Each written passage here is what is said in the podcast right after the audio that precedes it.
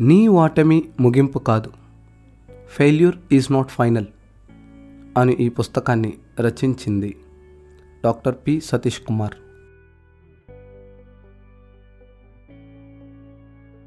నీ ఓటమి ముగింపు కాదు. పేదవారు ఉంటారు కానీ నా వంటి పేదవారు ఉండరేమో. దరిద్రులు ఉంటారు కానీ నాలాంటి దరిద్రులు ఉండరేమో. అభాగ్యులు నిస్సహాయులు ఉంటారేమో కానీ నా వంటి అభాగ్యులు నిస్సహాయ స్థితి కలవారు ఉండరేమో. అతి చిన్న వయసులోనే నా తండ్రి నన్ను నా తల్లిని పేదరికంలో ఇంకా దరిద్రులను చేస్తూ చనిపోయాడు.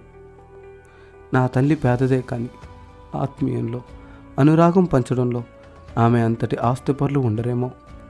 అతి చిన్న ప్రాయంలోనే నాకు జీవిత విలువలు నూరిపోసింది పేదరికం పట్ల కనికరం పడాలని బ్రతికిన మున్నాళ్ళు పది మందికి ఉపయోగపడాలని దేవుని ఆధారం చేసుకుని అనుకున్నది సాధించాలని సాధించే వరకు విరమించుకోకూడదని ఆ పాటల్ని చిరుప్రాయంలోనే నాకు నూరిపోసింది కానీ అవి నాలో నెరవేరకుండా నా తల్లి అనారోగ్యంతో కన్ను మూసింది. తండ్రి లేక ప్రేమించే తల్లి లేక అతి చిన్న వయసులోనే నా జీవితం గాల్లో దీపమై ఎప్పుడు ఆరిపోతుందో తెలియక అలా మినుకు మినుకుమంటూ వెలిగింది. ప్రమాదం సాతు ఓ గుర్రం బలంగా నా తలపై తనగా నా తల పగిలినంత పని అయింది ఏమైందో ఏమో తెలియదు అప్పటి నుంచి తరచూ అనారోగ్యం విపరీతమైన తలనొప్పి ఈ పేదవాడి జీవితానికి నిత్యం తోడుగా నిలిచాయి. బ్రతుకుదేరు కోసం ఎన్నో పాటలు పడ్డాను బ్రతకాలని ఉంది కానీ ఎవరి కోసం బ్రతకాలో తెలియదు చదవాలని ఉంది కానీ ఎలా చదువుకోవాలో తెలియదు చిరుప్రాయమే కానీ చితికిపోయిన ప్రాయం. నాన్నవారు లేకపోయినా జీవిత యాత్రలో ఒంటరినైన నన్ను బ్రతికించింది మాత్రం అమ్మ మాటలే ఆ బైబిల్ మాటలే.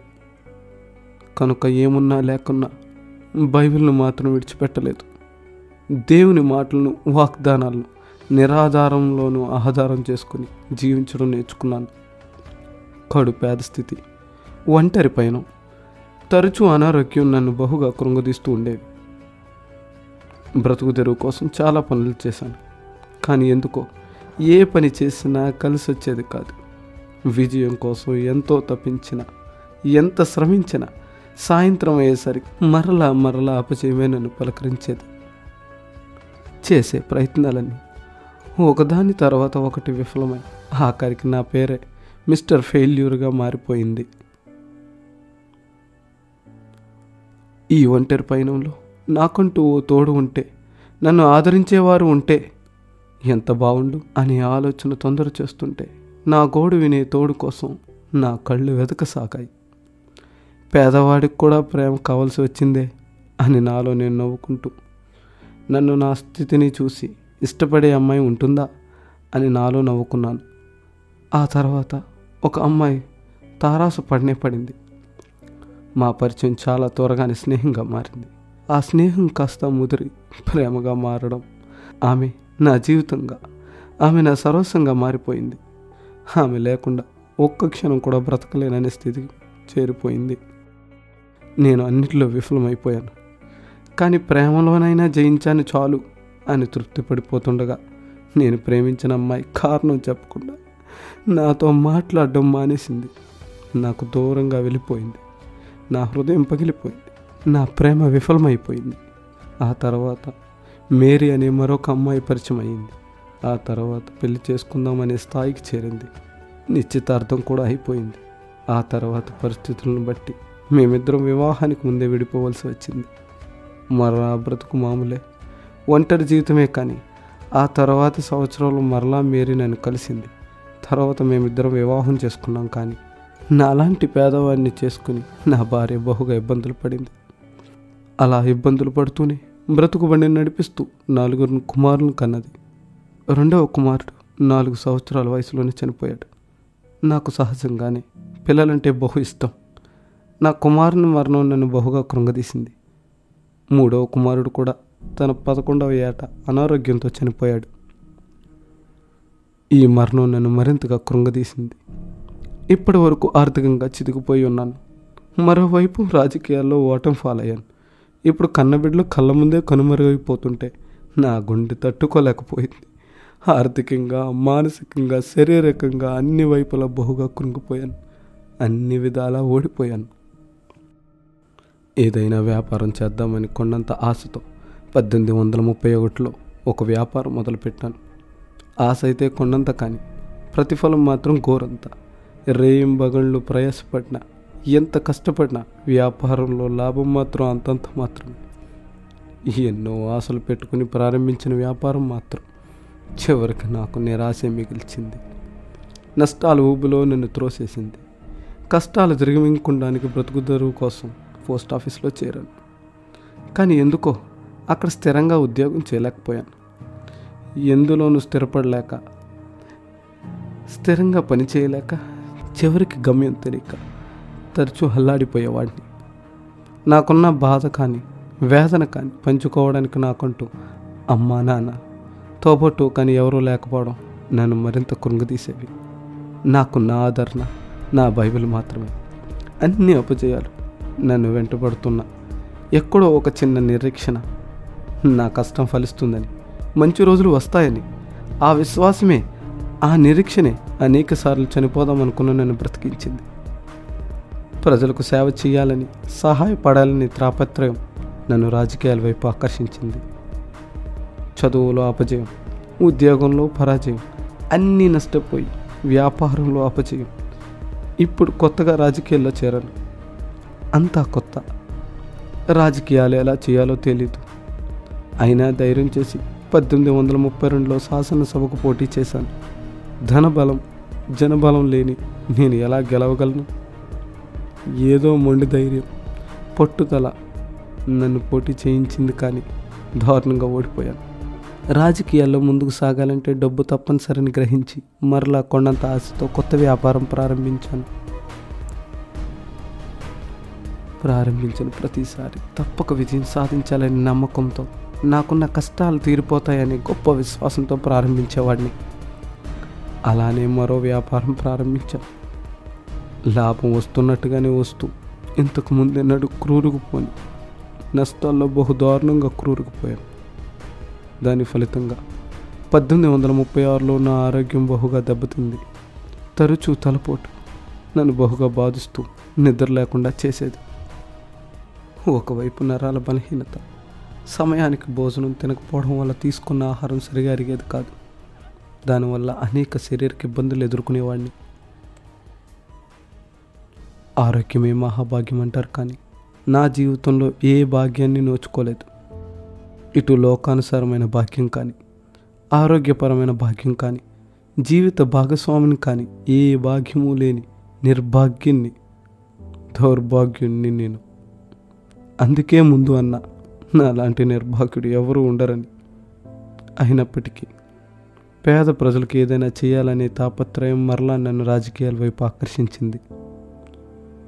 పద్దెనిమిది వందల నలభైలో మరలా పోటీ చేశాను. మరలా ఓడిపోయాను. నాకు తెలుసు రాజకీయాల్లో రాణించే శక్తి సామర్థ్యాలు నాకు లేవని.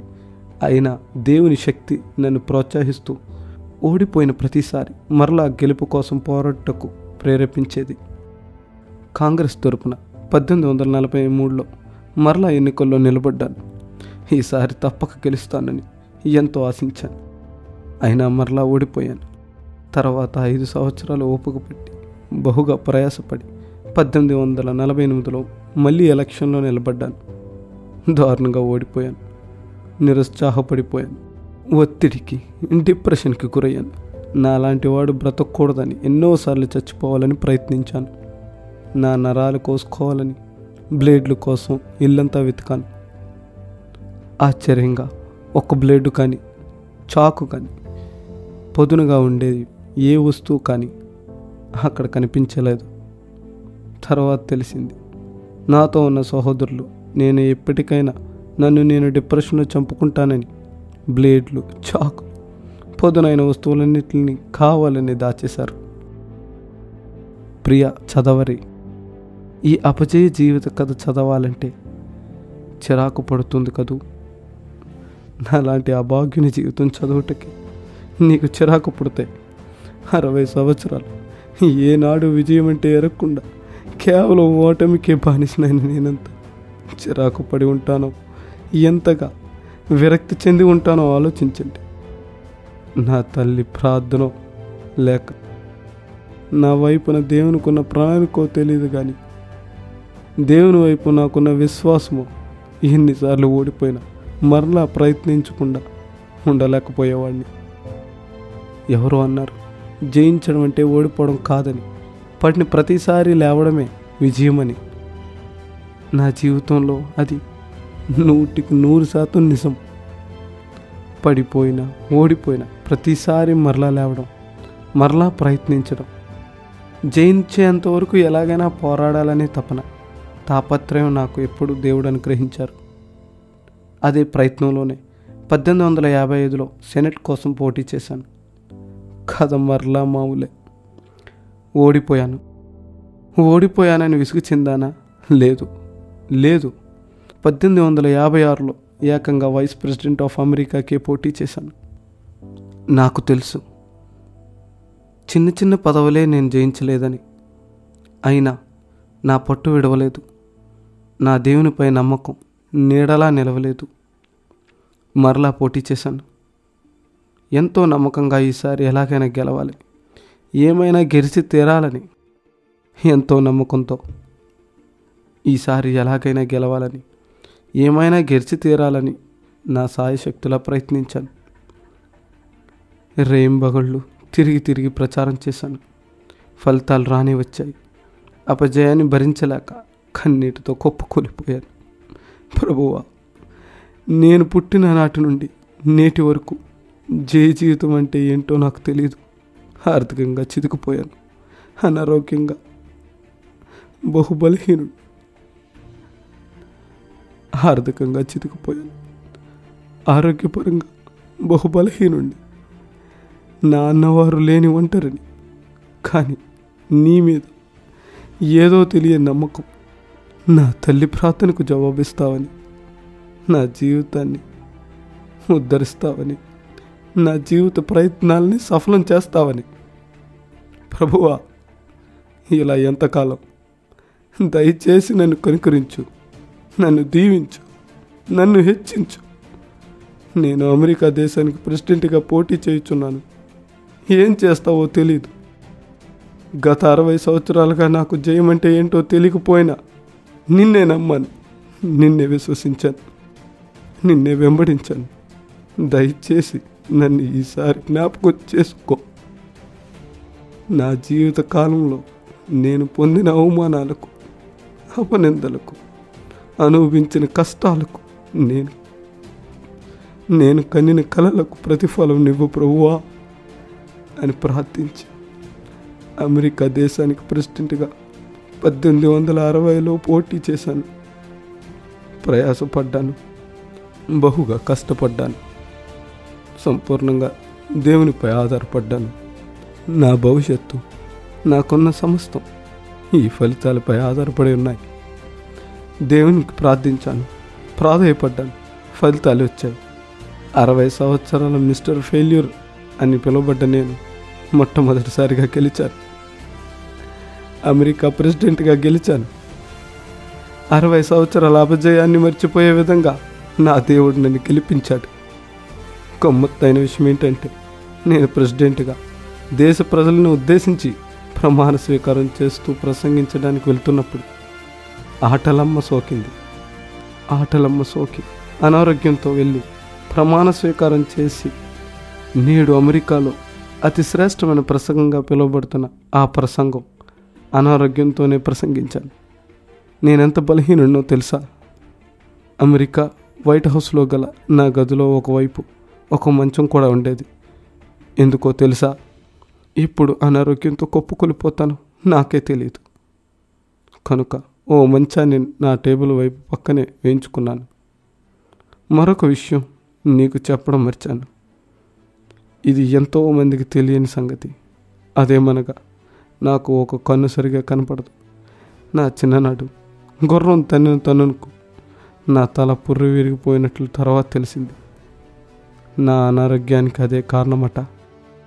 అనారోగ్యం అపజయం ప్రేమలో విఫలం ఉద్యోగంలో ఓటమి వ్యాపారాల్లో నష్టాలు ఇవన్నీ నన్ను వెంబడించిన వెంటాడిన దేవుడు నన్ను ప్రెసిడెంట్గా చేయకుండా ఆపలేకపోయాడు. నా జీవిత చరిత్రను చదువుతున్న ప్రియ స్నేహితుడా స్నేహితురాలా ఫెయిల్యూర్ ఈజ్ నాట్ ఫైనల్ అపజయం నీ జీవితానికి ముగింపు కాదు. నువ్వు ఎంతగా ఫెయిల్ అయిపోయినా ఎంతగా జీవితంలో ఓడిపోయినా ఎంతగా నీ అనారోగ్యం పాడైపోయినా ఎంతగా నీ పేరు ప్రాముఖ్యతలు అడుగంటినా నీ ఆశలు అడియాసలైపోయినా నా వలె నీవును దేవుని ఎందు నిరీక్షణ ఉంచి ఆయనను ఆనుకుని ఎడ్ల నమ్ముకుని ఎడ్ల తప్పక నీకు జయ జీవితం ఇస్తాడు. నేను అరవై సంవత్సరాలు ప్రయత్నించి ఆ చివరి ప్రయత్నంలో అనగా పద్దెనిమిది వందల అరవైలో ప్రెసిడెంట్గా ప్రయత్నించకపోయి ఉంటే నేను చరిత్రలో మిస్టర్ ఫెయిల్యూర్గానే మిగిలిపోయేవాడు కానీ జయించేంతవరకు ప్రయత్నించాలి. అన్ని అపజయాల మధ్యన విరక్తి డిప్రెషన్ నా మీద దాడి చేసినాను. దేవుని కృప పొందాను. వాటిని జయించి అమెరికా దేశానికి నేను ఒక పేరుగాంచిన one of the best president ప్రెసిడెంట్గా చరిత్రలో జయశాలిగా మిగిలిపోయాను. అట్టి కృప దేవుడు నాకు ఇచ్చాడు తప్పక నీకు ఇస్తాడని నమ్ముతూ ఈ నా జీవిత చరిత్రను చదివిన నీవు. నీ అపజయములన్నిటిలో ఒంటరితనంలో నీ ఆర్థిక ఇబ్బందుల్లో నీ వ్యాపార నష్టంలో నీ ఉద్యోగ అస్థిరత్వాన్ని బట్టో నీ ప్రేమ విఫలమైన దాన్ని బట్టో నీవు చింతించి కృంగిపోవడానికి వీలు లేదు యోసేపును చూడు. అన్నలే అమ్మేశారు. నీతిగా యథార్థంగా జీవించిన పుణ్యానికి చెరసాల పాలయ్యాడు. తన జీవితంలో దేవుని చిత్తం నెరవేరేంత వరకు ప్రధానమంత్రి అయ్యేంత వరకు అన్నీ కష్టాలే అన్నీ నష్టాలే. అయినంత మాత్రాన యోసేపు అలసిపోలేదు సొమ్మసిల్లిపోలేదు కృంగిపోలేదు. కనుక నీవు కూడా ఈరోజు కలిగి ఉన్న అపజయాలన్నిటి బట్టి కృంగిపోక ప్రభు తప్పక నీకు మంచి రోజులు ఇస్తాడనే నమ్మకంతో ముందుకు సాగుతావని ఆశిస్తూ ఇట్లు. Abraham Lincoln. ఒకనాటి అమెరికా ప్రెసిడెంట్. ప్రేమైన తమ్ముడు చెల్లి నిన్ను ఆత్మీయంగా బలపరచుటకు అబ్రహాం లింకన్ జీవితంలో జరిగిన నిజ సంఘటనలను ఆధారం చేసుకొని ఈ పుస్తకం రాయడం జరిగింది. నిన్ను బలపరచాలనే నా ప్రయత్నం.